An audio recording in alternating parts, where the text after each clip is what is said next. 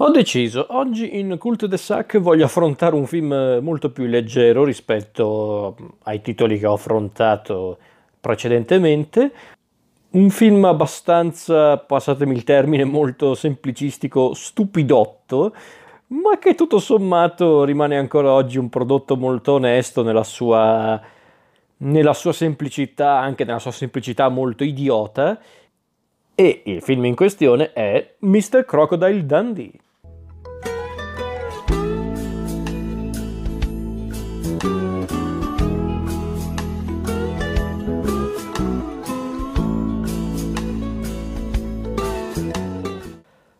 Già, il classico degli anni Ottanta, diretto da Peter Feynman e praticamente basato sulla figura incredibilmente simpatica di Paul Hogan, Mr. Crocodile Dundee eh, eh, è un film fantastico secondo me perché è un film figlio della sua epoca per quanto riguarda lo stile, lo stile visivo, i contenuti, il tipo di comicità e diciamocelo anche un po' il protagonista principale ma che proprio per questi motivi, secondo me, ancora oggi fa la sua bella figura e diciamocelo, fa sempre molta simpatia come film. Ok, per chi non ha mai visto questo film, cercherò di riassumere molto brevemente la trama del film, anche se di fatto non è che c'è molto da riassumere. Essenzialmente, Mr. Crocodile Dundee, come si può evincere dal titolo, è un film che gira intorno alla particolarmente eccentrica figura di Mick Dundee, soprannominato Mr. Crocodile Dundee per l'appunto, che viene chiamato così per via della sua professione, ovvero il cacciatore di coccodrilli nelle savane dell'Australia, perché infatti Mick Dundee è australiano proprio come il suo interprete Paul Hogan, noto all'epoca come appunto attore e uomo di spettacolo australiano che ebbe un grandissimo successo in America proprio anche grazie a questo suo legame con l'Australia, con eh, il, gli stereotipi o comunque con gli elementi che caratterizzavano gli australiani all'epoca. Infatti per molti anni Mr. Crocodile Dundee divenne praticamente il personaggio simbolo dell'uomo medio australiano, in modo anche molto scherzoso ovviamente, e il film gira intorno proprio all'incontro tra Mr. Crocodile Dundee e il personaggio di Sue Sharton, ovvero la protagonista femminile interpretata da Linda Kozlovsky. E appunto dall'incontro tra questi due personaggi inizia la classica storia del pesce fuor d'acqua, perché infatti a un certo punto Mr. Crocodile Dundee si ritroverà a dover interagire con la città di New York, ovvero la città da cui proviene su, e, e, quindi da lì inizia proprio questo rapporto neanche tanto conflittuale in sé, ma semplicemente un po' surreale, in cui eh, tra tra appunto Dundee e la società newyorkese, perché stiamo parlando comunque di un tizio sì sicuramente simpatico, molto capace, ma che di fatto vive in Australia, per di più in una, in una cittadina in cui ci saranno a malapena una cinquantina di abitanti, quindi non è esattamente New York. Quindi il balzo da lì a New York è incredibile. Però Mr. Crocodile Dundee riesce ad ambientarsi perfettamente a New York, dato il suo modo di vedere le cose molto semplice, molto anche diretto oltre anche per la sua simpatia, per la sua, eh, per la sua genuina voglia anche di imparare nuove cose, di condividere storie con gli altri. Ed è questa essenzialmente la storia di Mr. Crocodile Dundee, proprio l'australiano Paul Hogan che interagisce con i newyorkesi, di fatto è questa la storia. Poi ovviamente c'è anche una storia più concreta all'interno del film con la classica storia della, dell'interesse romantico del protagonista, ovvero Su che deve sposare un uomo più ricco ma anche più antipatico, insomma la, la classica storia. Ma io ripeto, credo sia proprio questo il segreto di Mr. Crocodile Dundee questa sua semplicità nel costruire una trama, anche nello stesso umorismo, perché eh, diciamocelo, oggi Mr. Crocodile Dundee sarebbe uno di quei film che se facessero determinate gag in, proprio nel mondo contemporaneo lo avrebbero censurato, lo avrebbero criticato anche in modo proprio gratuito, perché vediamo Mr. Crocodile Dundee scherzare tanto su certi stereotipi dell'epoca, ma per dire, nel senso a un certo punto lui e Su vengono aggrediti per strada da una banda di teppisti armati di coltello, di coltello serramanico e sì, sono un po' i classici teppisti degli anni 80 molto stereotipati, solo che non diventa una roba offensiva semplicemente perché la gag è costruita su, su, appunto su che a un certo punto tira fuori il suo coltello che è questo piccolo macete che è proprio tipicamente australiano che fa del tipo quello non è un coltello. E tira fuori, tira fuori questo bestione qua fa questo è un coltello. È una scena che avrete visto citata anche in tanti prodotti tipo nei Simpson più e più volte, c'è addirittura un intero episodio dei Simpson con con eh, i protagonisti, appunto la famiglia Simpson che vanno in Australia, ci sono lì tutti i stereotipi legati all'Australia, tra cui appunto Mr. Crocodile Dundee. Ma in realtà il film, secondo me, regge molto bene ancora oggi, non soltanto per questa sua confezione sicuramente datata, ma proprio per questo anche molto affascinante, perché è una cosa che si può notare anche, ripeto, in tante cose, come per esempio la musica, le musiche di Peter Best, queste musiche molto anni 80, che sembra quasi una specie di parodia di certe colonne sonore presenti nei film di John Carpenter, insomma, eh, si nota in tante cose il, l'appartenenza di questo film nella, alla sua epoca, appunto gli anni Ottanta, oltre ovviamente alla presenza anche di attori come per esempio Reginald Vell Johnson, che in questo film interpreta questo autista che diventa anche lui molto amicone di, di Mr. Crocodile Dundee e Val Johnson è per dire un attore molto noto degli anni Ottanta. Lui per esempio era il coprotagonista di Die Hard Trappola di Cristallo, Powell, il poliziotto che aiuta John McClane dall'esterno. Oppure lui per anni è stato uno dei protagonisti principali della sitcom Otto sotto un tetto. Era un attore molto noto all'epoca. E poi ripeto anche l'umorismo, anche vedere comunque Mr. Crocodile Dundee interagire con i newyorkesi, eh, con anche il mondo con anche le diverse, chiamiamole così, classi sociali tipicamente newyorkesi dell'epoca, oppure non so, il fatto che lui interagisca anche per esempio con i, i transessuali, che per dire all'epoca erano ancora trattati in modo un po' macchiettistico, anche in modo un po' ridicolo, e lui però non è che li tratta in malo modo, semplicemente vede un, un, un, un, uomo vestito da donna e lui non sa come reagire, tanto che sta lì a tastare ogni volta. tanto che anche lui, tanto che a un certo punto nel corso del film comincia a dover tastare letteralmente le persone per capire se, hanno, se ha di fronte un uomo o una donna. Ripeto, sono gag che forse oggi offenderebbero qualcuno in modo anche assurdo, in modo ridicolo, ripeto, perché oggi bisogna dirlo, la sensibilità ehm, delle persone, delle persone io non è che sto dicendo che è sbagliato essere sensibili su certi argomenti, però mm, c'è anche un limite, nel senso perché davvero oggigiorno non si può più scherzare su niente, perché davvero la gente diventa subito ipersensibile, si offende fin troppo facilmente, poi ovviamente oggi su quell'aspetto internet aiuta tantissimo ad alimentare l'odio anche un po' gratuito nei confronti di certi argomenti, di certe categorie. Quindi davvero è incredibile perché molti di questi film degli anni Ottanta, di quell'epoca lì, oggi li, li, avrebbero distrutti letteralmente ancora prima di uscire nei cinema. Perché adesso io adesso ho nominato per esempio Mr. Crocodile Dundee, ma per esempio non, per esempio, sempre in questa rubrica ho parlato di scuola di polizia, della serie di film di scuola di polizia, anche quei film, per esempio, giocavano tanto su certi stereotipi, anche magari un po' beceri dell'epoca, trattati neanche in modo molto offensivo in sé, però davvero oggi creerebbero un'indignazione incredibile. Cioè, per esempio, nel secondo film di Scuola di Polizia c'è il protagonista Mahoney, interpretato da, Gu- da Steve Gutenberg, che a un certo punto si deve spacciare per un criminale per infiltrarsi nella banda appunto dei criminali antagonisti della storia e si camuffa praticamente come il tipico eh, teppista ispanico dell'epoca che sì, ripeto, magari fa anche un po' ridere vedere Gutenberg fare quello stereotipo, però sì, può essere un po' offensivo perché giocava molto con un determinato stereotipo dell'epoca. E sì, davvero,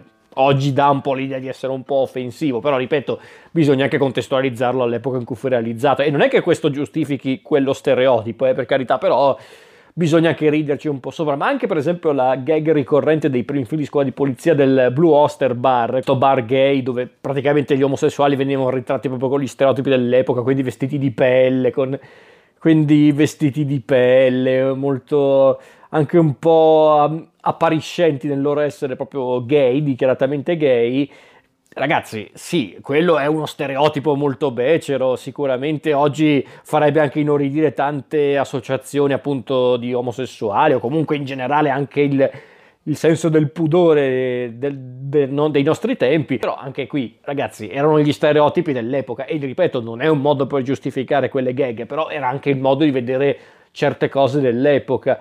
Tutto questo discorso per dire che appunto su quell'aspetto Mr. Crocodile Dundee magari ha qualche gag, qualche situazione un po' figlia dei suoi tempi, forse a volte anche un po' troppo stereotipata, ma onestamente su quell'aspetto non è neanche uno dei film degli anni 80 invecchiato peggio, nel senso ci sono film degli anni 80 comici e non che sentono molto di più il peso degli anni, secondo me, quindi mm, secondo me non c'è neanche motivo di preoccuparsi nel voler rivedere un film del genere o di far vedere un film del genere um, al pubblico contemporaneo, che vabbè, il, pubblico contemporaneo ormai vuole tutto pronto, vuole la papà pronta, quindi non è mai contento. E che chiariamoci, è un problema che c'è sempre stato col pubblico, ma adesso è peggio.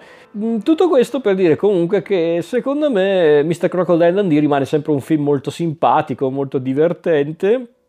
Poi non so che dire, ragazzi, a me Paul Hogan ha sempre ispirato una simpatia a dir poco contagiosa non so perché, ma anche al di fuori di Mr. Crocodile Dundee mi ha sempre ispirato molta simpatia. Cioè, per esempio, c'era questo film, mm, credo del 96, comunque di metà degli anni 90, che era Flipper, non so se qualcuno se lo ricorda, che era appunto questo film cinematografico ispirato appunto alla serie con protagonista il Delfino Flipper, che il film in sé è un po' una cazzatina, è proprio il classico film per ragazzi degli anni 90, un po' buttato lì, però tutto sommato anche molto carino, molto innocuo, e in quel film i due protagonisti erano un Elijah Wood ancora molto giovane, era praticamente un adolescente, e Paul Hogan che interpretava appunto il suo zio molto eccentrico, molto anche un po' burbero, ma tutto sommato molto alla mano, molto gioviale e molto umano. E non so perché, ma anche in quel film lui, Paul Hogan, che sembrava quasi una specie di non so come dire, di una specie, una specie, di braccio di ferro in carne ed ossa. Non so perché mi ha sempre fatto ridere lui. Ma perché, ripeto, secondo me lui è proprio uno che ti ispira molta simpatia anche solo a guardarlo. E poi bisogna anche tenere conto che comunque Paul Hogan non è neanche uno di quegli attori che ha cercato più di tanto di reinventarsi nel corso degli anni, perché alla fin fine, mm, qual è l'ultima volta che l'abbiamo visto al cinema?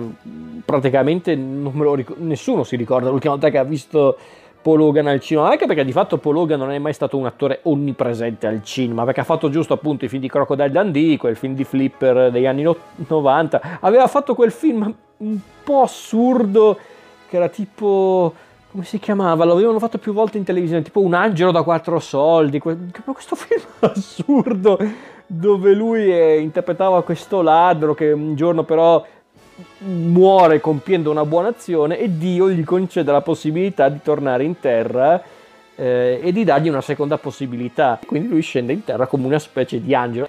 Era un film cretinissimo, un film di una stupidità disarmante, però oh, Paul Hogan mi faceva ridere. A me faceva ridere l'idea di Paul Hogan come un angelo che, che ci teneva d'occhio, che ci aiutava. Poi comunque Mr. Crocodile Dundee è un film anche ben scritto, secondo me, nel senso ha un buon ritmo, non ha un momento di stanca, sia per quanto riguarda le gag, ma anche proprio la narrazione principale. Anche perché a dirla tutta, sì, ovviamente il film gira intorno esclusivamente al personaggio di, di Mr. Crocodile Dundee, di Paul Hogan, però anche gli altri personaggi, bene o male, sono molto validi. Ma per dire, anche la, la protagonista femminile, la, la Kozlowski, è una validissima protagonista femminile, non è la classica... Eh, protagonista femminile molto sciatta, anche un po' stupidina. No, è un bel personaggio, un personaggio molto concreto. Tra l'altro, è anche il personaggio che ha il vero percorso di crescita all'interno del film. E qui arriviamo anche al, alla scena migliore di tutto il film, ovvero il finale. Quel finale, io vi giuro, è un finale straordinario perché è a modo suo anche molto emozionante, però soprattutto è divertentissimo perché c'è praticamente, vabbè, posso dirvelo, ragazzi, lo so, è un'anticipazione, me ne rendo conto, però dai, è anche un film che ha più di, di 30 anni, dai, passiamoci sopra. Al limite, fermatevi qui se non volete sapere cosa succede nel finale, però devo dirlo. Il finale essenzialmente è il classico finale dei, dei film romantici o comunque dei film dove c'è comunque il dove c'è comunque un amore che nasce tra i due protagonisti e essenzialmente il finale consiste in Mr. Crocodile Dundee che è un po' deluso dal fatto che lui non può stare con Sue perché lei dovrebbe sposarsi con questo beneamato Richard e quindi lui decide di tornare a casa, di farsi una passeggiatina ed andare in metropolitana e chissà, di vivere una nuova avventura lontano da lei per dimenticare appunto questa delusione, ma Sue, che ormai ha capito di essere innamorata di Mr. Crocodile Dundee, decide di corrergli dietro. E lei corre proprio sfrenata, si toglie i tacchi, corre a piedi nudi, addirittura viene fermata dal classico teppistello di turno che lei neutralizza con una bella ginocchiata sui testicoli, proprio tipica comicità anni 80, come potete notare, e arriva appunto nella metropolitana di New York, che essendo appunto la metropolitana di New York all'ora di punta, è strapiena di gente, e c'è questa folla di persone che divide su da Mr. Crocodile Dundee, e quindi lei, che vuole convincere appunto Mick a non andarsene, deve comunicargli, deve urlargli contro, ma c'è appunto mh, mm, troppa distanza fra di loro e quindi nasce questa specie di passaparola tra lei e, e Mr. Crocodile Dundee con in mezzo questi due magnifici esseri umani che appunto continuano a passare le dichiarazioni l'uno dell'altro. I due tizi che fanno appunto gli ambasciatori di entrambi sono questo operaio edile che immagino che nel, nella versione originale del film sembra, dovrebbe essere una specie di stereotipo del classico italo-americano che lavora in un cantiere newyorkese e nell'altro c'è invece un altro personaggio un po' stereotipato ma esilarante in un modo incredibilmente genuino che è questo afroamericano che appunto in lingua originale parla molto proprio con il tipico accento un po' rumoroso, anche un po' incazzoso degli, degli afroamericani newyorkesi e cominciano a fare questo passaparola in cui lei cerca di comunicare con Mr. Crocodile Dundee e lei dice deve dire a quell'uomo col cappello di non andarsene che io non sposo Richard e quindi comincia questo passaparola con l'afroamericano che fa devi non andarsene lei non lo sposa Richard poi l'operaio edile che fa non andartene non, lei non sposa Richard e comincia e, e, qui quindi comincia il botta risposta quindi Mr. Crocodile Dundee fa perché? e lui e io che ne so perché? perché? e lui e lei fa, perché io lo amo, ti amo. E arriva la... È difficile dirlo senza ridere. E, e, quindi c'è l'afroamericano con questa faccia incredibile. Proprio. Io ogni volta che la vedo muoio, cado a terra dal ridere. Che fa: Io ti amo! E poi, e poi c'è l'operaio e dire: Io ti amo! proprio fantastico. Con, con, appunto questa incredibile scena che si chiude con Mr. Crocodile Dundee che passeggia letteralmente sopra la folla e raggiunge la sua amata. Insomma, un grande finale, ragazzi. Non, guardate, magari non.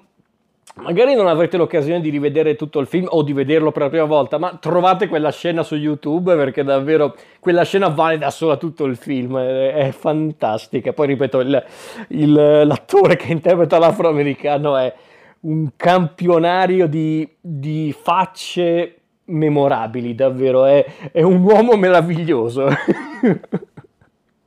Fantastico. Questo direi che è un po' tutto quello che avevo da dire su Mr. Crocodile Dundee, un vero e proprio film di culto che tutto sommato ancora oggi è molto amato e molto ehm, ricordato anche con grande affetto e non vedo perché no, in fondo ripeto è un film molto innocuo anche nella sua voglia di giocare con certi stereotipi, con certe figure tipiche dell'epoca, ma ripeto, su quell'aspetto non è neanche un film particolarmente invecchiato male, nel senso sì, ovvio, si vede che è un film degli anni 80 per tante cose, però secondo me regge ancora molto bene. Quindi se non avete mai visto questo film, io ve lo consiglio perché una serata tranquilla ve la regala con una facilità incredibile. Poi ripeto, solo per raggiungere quel finale nella metropolitana io vi dico guardatelo perché ne vale la pena. Davvero.